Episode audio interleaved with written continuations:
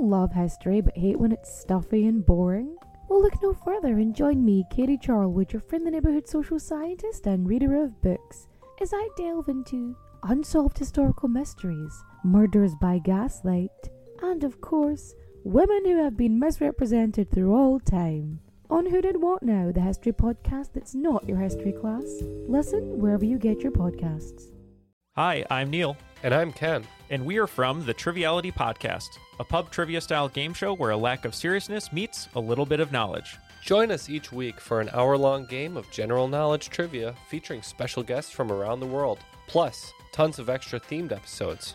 If you want to improve your trivia game, or you just want to scream at us in your car when we get easy questions wrong, then we're the show for you. Find Triviality on all your favorite podcast apps. But you know that, because you're already listening to a podcast.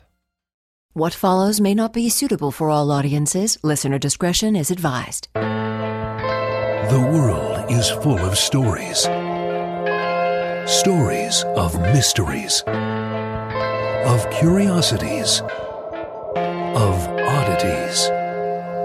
Join Kat and Jethro Gilligan-Toth for the strange, the bizarre, the unexpected, as they lift the lid and cautiously peer inside the Box of Oddities. Guys, the answer to a long-lasting relationship, here's my advice to you. Uh, find a woman who will buy you underpants on a regular basis.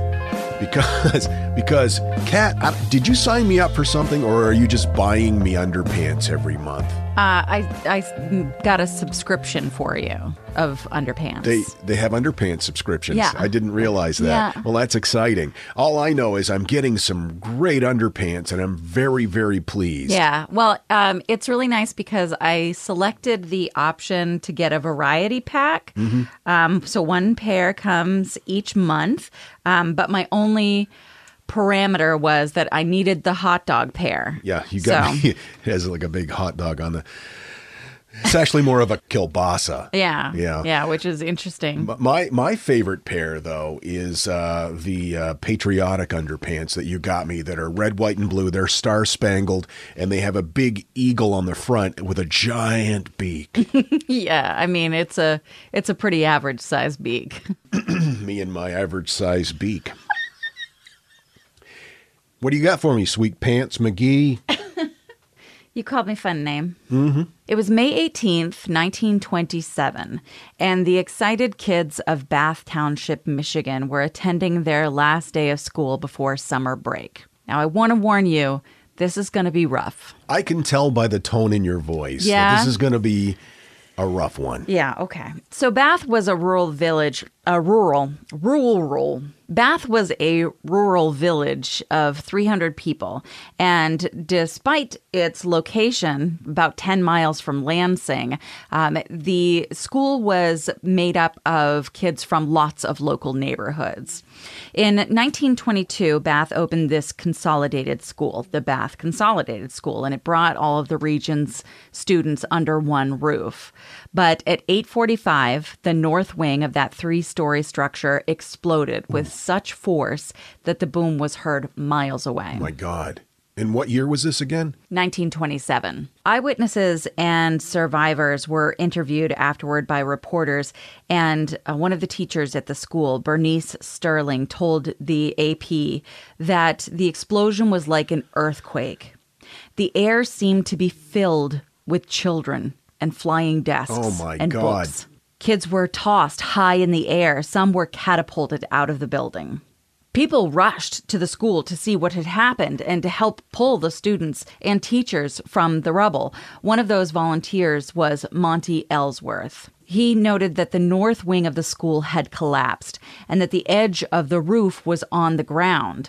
So he recalled that there was a pile of kids, five or six deep, under the roof. Oh, my God. He volunteered to drive back to his farm, and he was going to get a rope that would be heavy enough to pull the school roof off of the children's oh, bodies. Oh, my God. So as he was heading back to his place, he passed his neighbor, Andrew Kehoe, heading toward the school. He saw Andrew, Andrew saw him, and he said, Andrew grinned and waved his hand. and when he grinned, I could see both rows of his teeth. Andrew Kehoe was a fifty-five-year-old school board treasurer, and he was angry about the increased taxes that had recently been put in place in Bath for the addition of the new school. He had also been defeated in the election for township clerk. So he wanted lower taxes, and he fought against the new school system, and he repeatedly accused the superintendent of schools, Emery Hewitt, of fiscal mismanagement. He had studied electrical engineering at Michigan State University, and he had a farm. He also had a reputation in town as super frugal, and he was very hot-tempered. His neighbors described him as a tinkerer and a knowledgeable handyman, but indicated that he was really pretty indifferent as a farmer. Mm. So he had this farm, but he really didn't put his heart into it.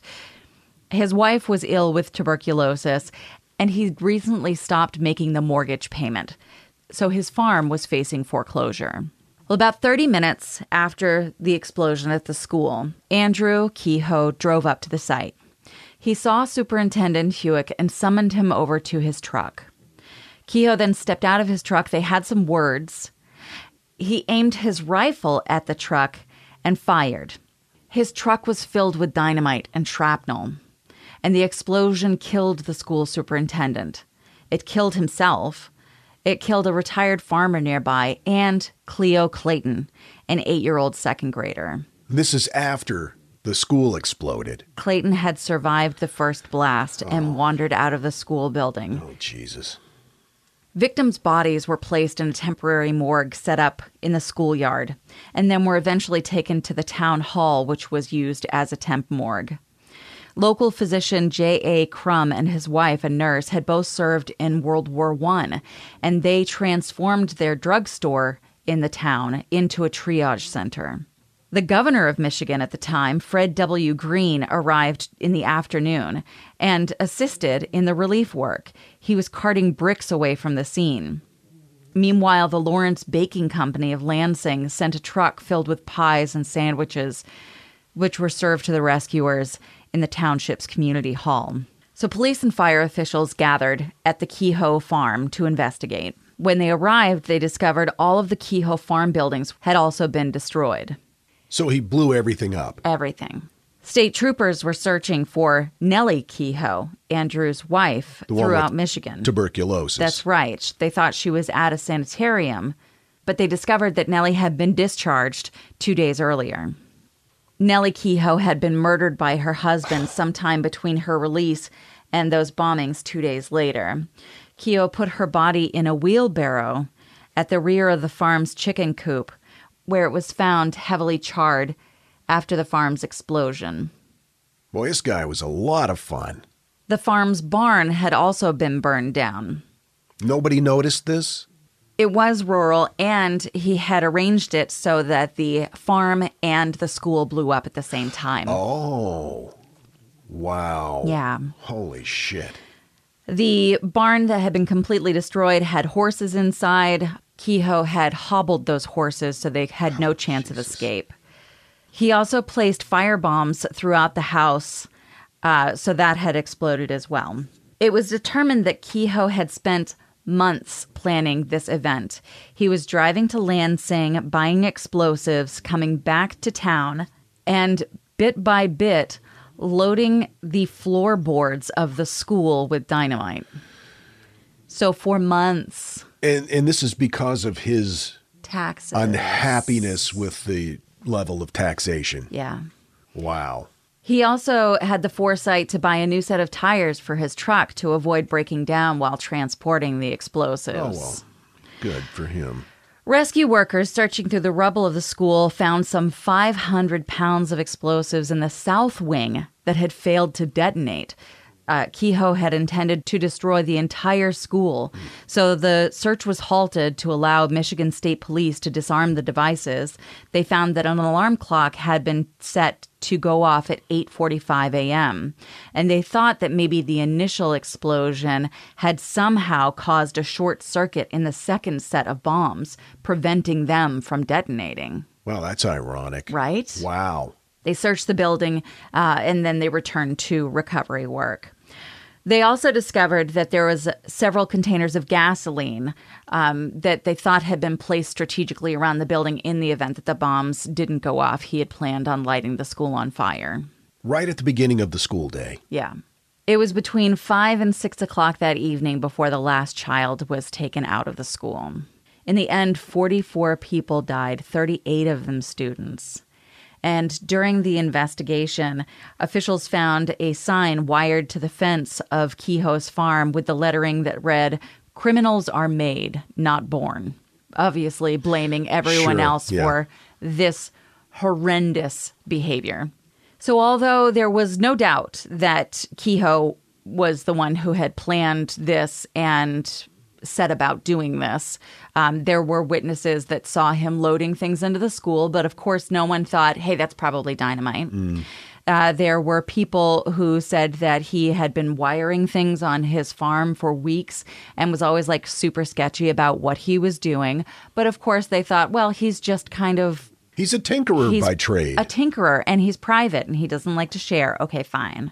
But during the investigation, they interviewed Bernice Sterling, as I said, one of the teachers at the school, and she recalled that not long before the incident, she had asked if she could use the woods owned by Kehoe for a picnic, and he responded by saying, if you're going to have a picnic, you best do it right away. Okay.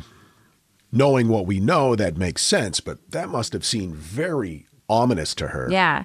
What's upsetting is that so many people did see things going yeah. on that were suspicious, that were super sketchy. Mm. And maybe if they had all shared this information, they would have gone, wow, something's up. But individually, you always err on the side of, well, maybe it's not. But he was known as like the town hothead, right? Yeah. Everybody knew that he was uh, easily incited. Mm. And nobody said anything. That's amazing. Of course, the coroner came in and there was a trial. And what the jury was trying to determine was if the school board or its employees held any criminal negligence in this incident. So after a week of testimony, the jury exonerated the school board and its employees and determined that Kehoe conducted himself sanely and so concealed his operations that there was no cause to suspect any of his actions. And we further find that the school board and Frank Smith, janitor of the school building, who, you know, must have felt terrible knowing this the guy had been sneaking into the school, right. putting dynamite under the floorboards.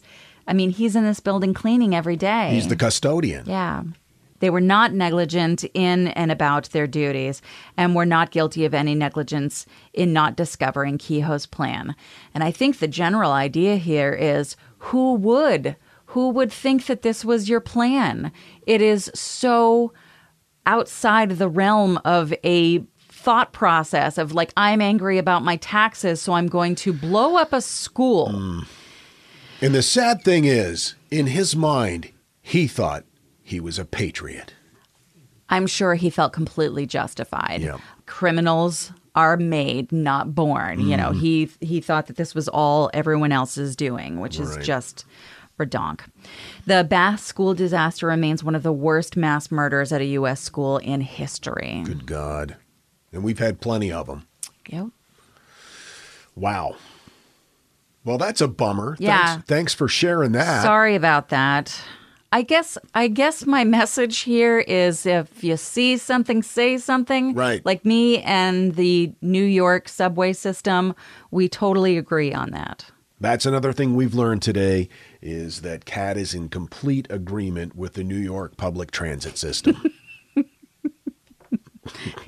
You know how they always have those signs yep. that say if you, you if you see, you know what I'm yeah, yeah. you know what I'm talking about. Mm-hmm. You know what I'm talking about. Picking up what you're putting down. Thanks. Bonus ponies for you. And now, that thing in the middle. You're probably listening to this episode on your cell phone.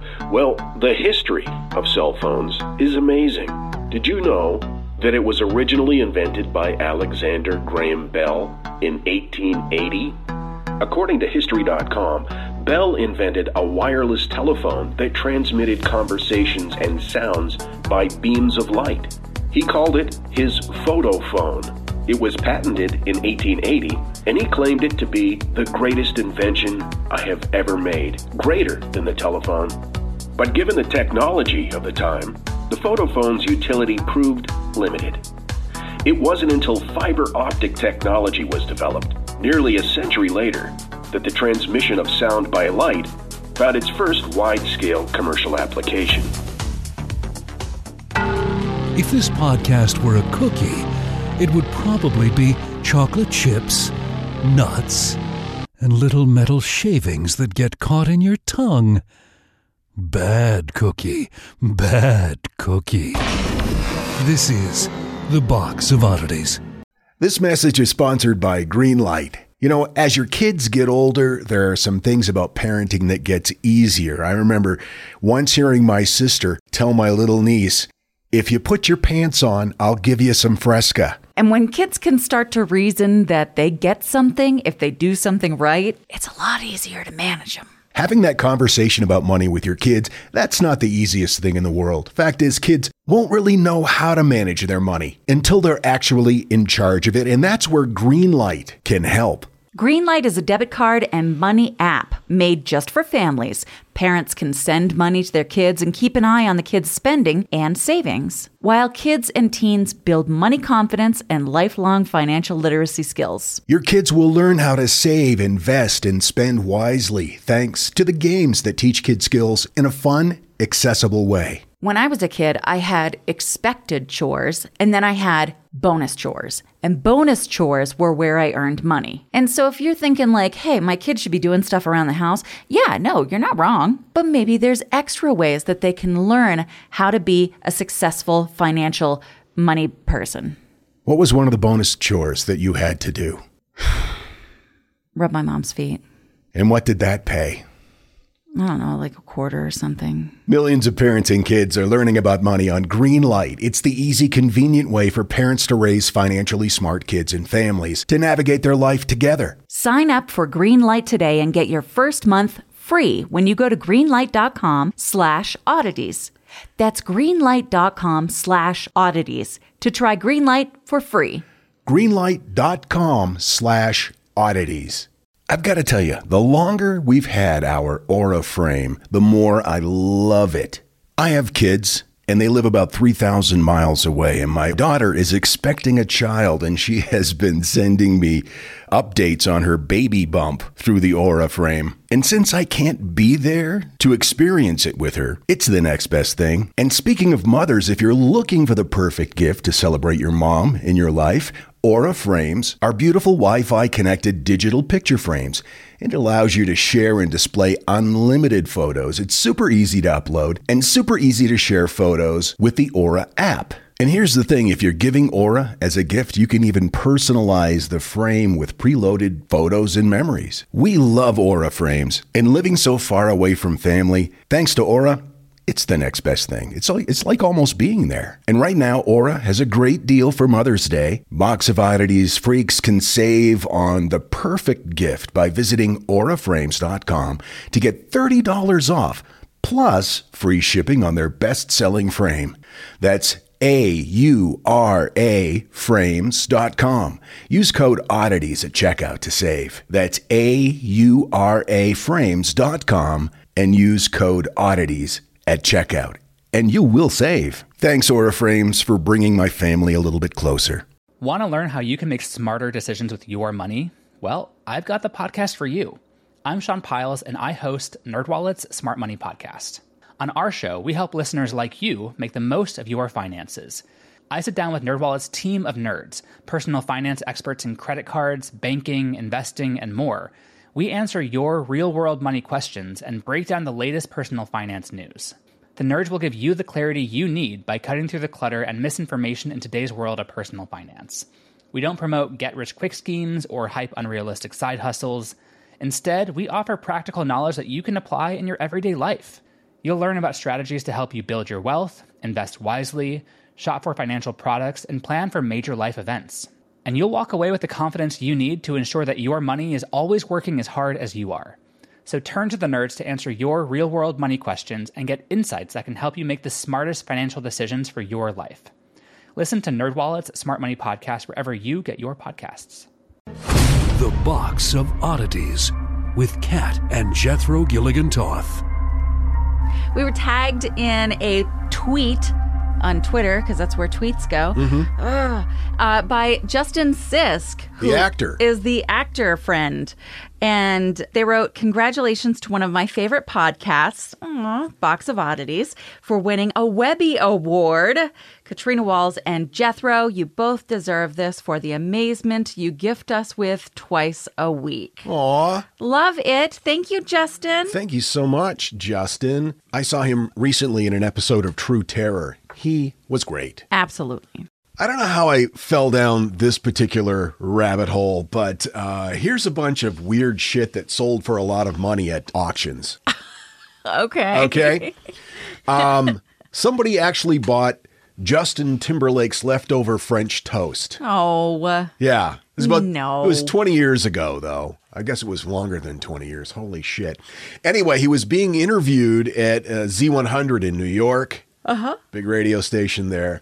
And uh, apparently they bought him breakfast and he didn't finish it. So he left some French toast behind. Mm-hmm. And uh, whoever was doing the morning show then, he put it up for sale on eBay. And it sold for one thousand twenty-five dollars. Wow. To uh, Kathy Summers, who at the time was a teenager. She had a lot of disposable income, apparently. And it turns out, plot twist, she's just a real big fan of French toast. Yeah, she didn't care yeah. anything about... She didn't even know who Justin Timberlake was. No, it's not true. She said uh, when she was asked what she was going to do with it, because it wasn't even good French toast, it was partially burned, uh, she said she, she planned on freeze-drying it, sealing it, and then uh, keeping it on her dresser. Oh, wow. Yeah. yeah. It's a great right. investment. Well, we had, um, let's see, leftover crab cakes from when Howie Carr came to our work one time. Could we, uh, Howie Carr, could we sell Howie Carr crab cakes? Could we sell Howie Carr crab cakes? Radio talk show host Howie Carr and his leftover crab cakes. I'm surprised there were any leftover crab Stop cakes. Stop it. Do not. Anyway. That is fat shaming, and we don't do that here. He's not fat. Why did you say that? He's just a very enthusiastic seafood fan. Anyway, a dead shark in formaldehyde, apparently. Damien Hirst. He is known, he's an artist. He's known for his obsession with death. Uh, he has very macabre kinds of uh, pieces of art. In two thousand four, he sold a dead tiger shark preserved in formaldehyde. It was called, the title of the art piece was The Physical Impossibility of Death in the Mind of Someone Living. It oh, sold, okay. It sold for eight million dollars. Wow. Yeah. eight million bucks. Now, art, of course, it's, it's a, a subjective thing. Of course. And so... we don't art gatekeep here. It's hard to say what is art. But w- if you take a banana yep. and you duct tape it to the wall yes. of a museum, is that art? It can be. Apparently so, because it sold for one hundred twenty thousand dollars. Wow. And when they removed it from the museum, it was literally a banana with a piece of duct tape on it. Now, it, was it a fresh banana? Had it browned? It, it was browning. It was pretty brown. At, at the time. Yeah. Here's an item I can get on board with big time. John Lennon's toilet seat. Uh, I don't know. John Lennon... if his butt cheeks touched it, I want it. I don't know. I think that there's some problematic. That's not, no. It came from his Tittenhurst Park estate. It's actually a flowered toilet seat. Oh. And it sold for fifteen thousand dollars. Okay. That's um, stimulating the economy. That right. is good for everyone. It hurts no one. Keep those dollars circulating. That's right. Guess what? Yeah. Somebody circulated a lot of dollars to buy a big pile of Elvis Presley's hair. In, oh, I remember hearing about yeah, that. This was back in two thousand two. His barber apparently smartly saved a bunch of his hair trimmings, kept them in a plastic bag. And uh, he sold those for one hundred fifteen thousand dollars. Yeah, I would pay to have Elvis Presley's hair away from me. Really? I yeah. uh, No, thank you. No, I'm not, not an in... Elvis fan? No. The king of rock and roll. You're not a fan of his? I am not a fan really? of uh, oh. people who marry fourteen-year-old girls. No, not but generally. Did he marry her when she was fourteen? I I I'm not sure. I can check it. I mean, I think so. He started dating her when she was like sixteen, I Gross. think, or something like that. Yeah, um, it's weird. Yeah, she was fourteen uh, when they met at a party in Germany, and he was twenty-four. That's Scylla? Yes. Scylla. Yeah, okay, I get your point. How much would you pay for a pair of Victoria Queen Victoria's underpants? Oh, that I would bid on. Queen Victoria's Secret. Um, she apparently had some very classy underpants, and uh, some of them survived. In one pair in particular, in pristine shape, they've been wrapped in tissue and kept in a temperature-controlled room. The waist size is forty-five inches. Does, would I didn't, would I, tissue paper be good for preserving underpants? I guess. I, maybe it would absorb moisture. I don't know. I suppose. I don't know. They sold for sixteen thousand three hundred dollars. They even have a little monogram on them with the initials V R on them. Victoria Regina. I want monogrammed underwear. That's so fancy. I'll buy you a pair with a... An eagle on it? An eagle on it, if you like. Well, an I average mean, size beak. I have an eagle pair to match yours. But oh, that's true. Yeah. We have matching star-spangled underpants. We do. Yep. We do. Yep. We're festive in we, July. We certainly are. Yep. That's us. Patriotic. A good portion of time, though, on the weekend, Old Glory's flying at half-mast.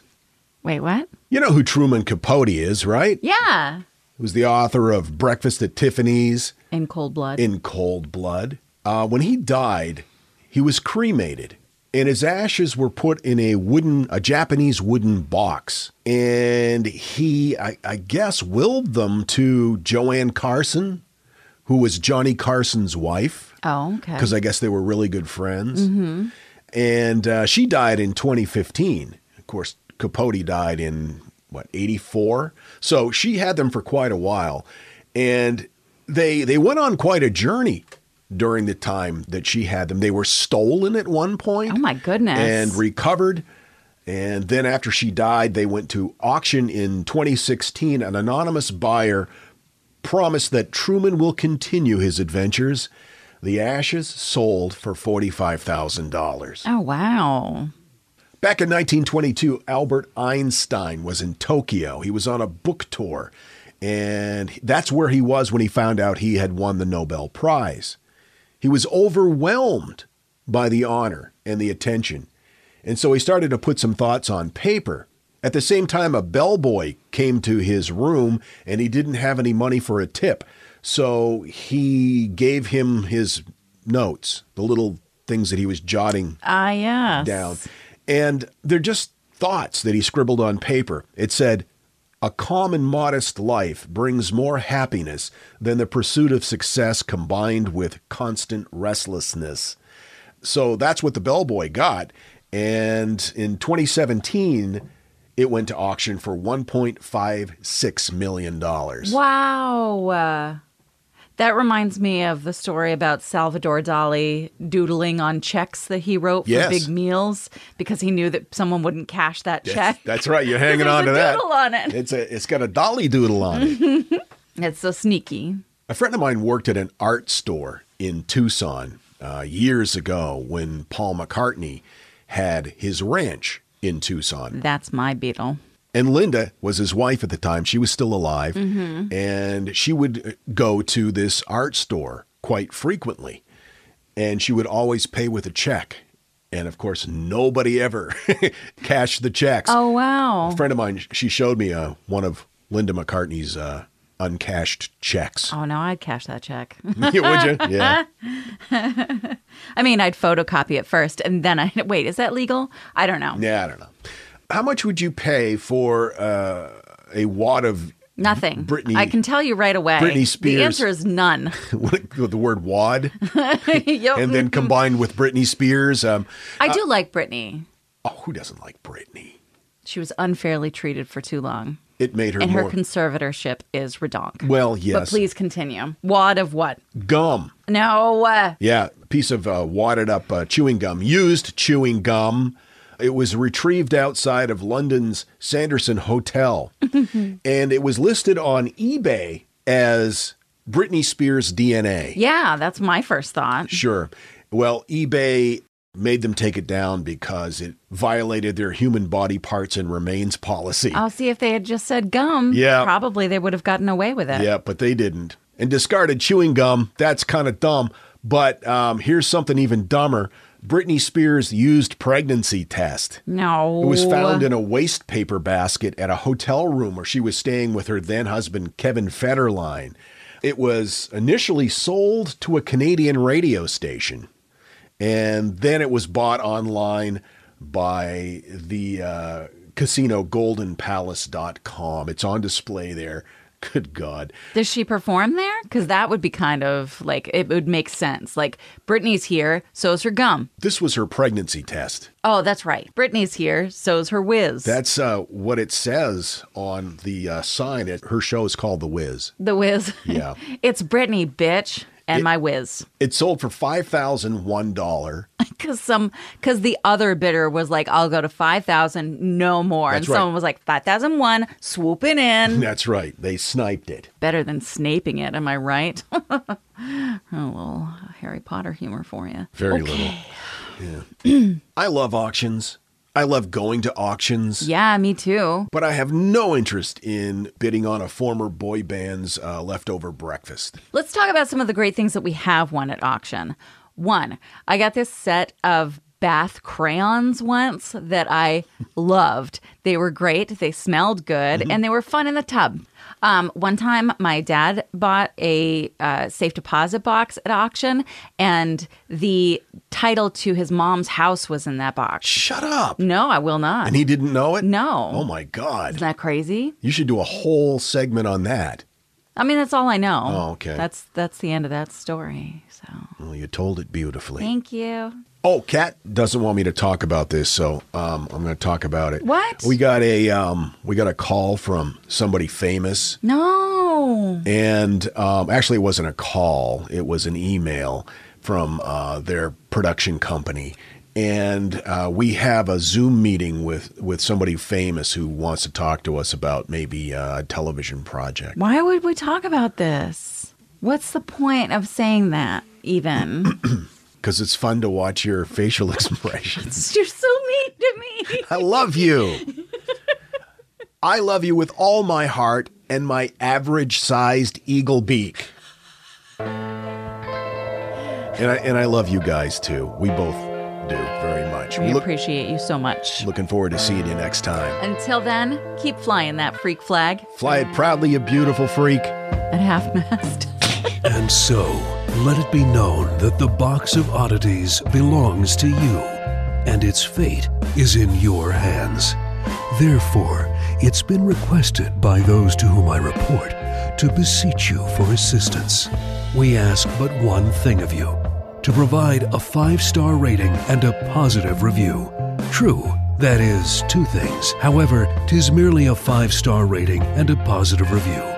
Also, subscribe to us. Okay, so three things is all we ask. Three things and three things only. Henceforth, the Box of Oddities commits to the telling of stories. Stories of the strange, the bizarre, the unexpected. We wish to offer our deeply felt gratitude and appreciation for your patronage. the box of oddities dot com. Copyright twenty twenty-one. All rights reserved. If you like this podcast, can we recommend another one? It's called Big Picture Science. You can hear it wherever you get your podcasts, and its name tells part of the story. The big picture questions, and the most interesting research in science. Seth and I are the hosts. Seth is a scientist. I am Molly, and I'm a science journalist. And we talk to people smarter than us, and we have fun along the way. The show is called Big Picture Science, and as Seth said, you can hear it wherever you get your podcasts. Hello, everyone. It's Takuya here. And I'm Gabby. and we are the hosts of History of Everything, a podcast which you can probably guess by the name is, well, I mean, it's about everything. Do you want to know why people thought potatoes were evil and would give you syphilis? Are you curious about all the stories of the terrible and stupid ways that people have kicked the bucket over the years? Do you want to hear tales about all of the different badasses of history and the lives that they had brought to life? Well, if so, then look no further. History of Everything is just the right podcast for you. It's available on Spotify, Pandora, and anywhere else that you get your podcast from. Join us for some fun and just see how weird and wacky history can be.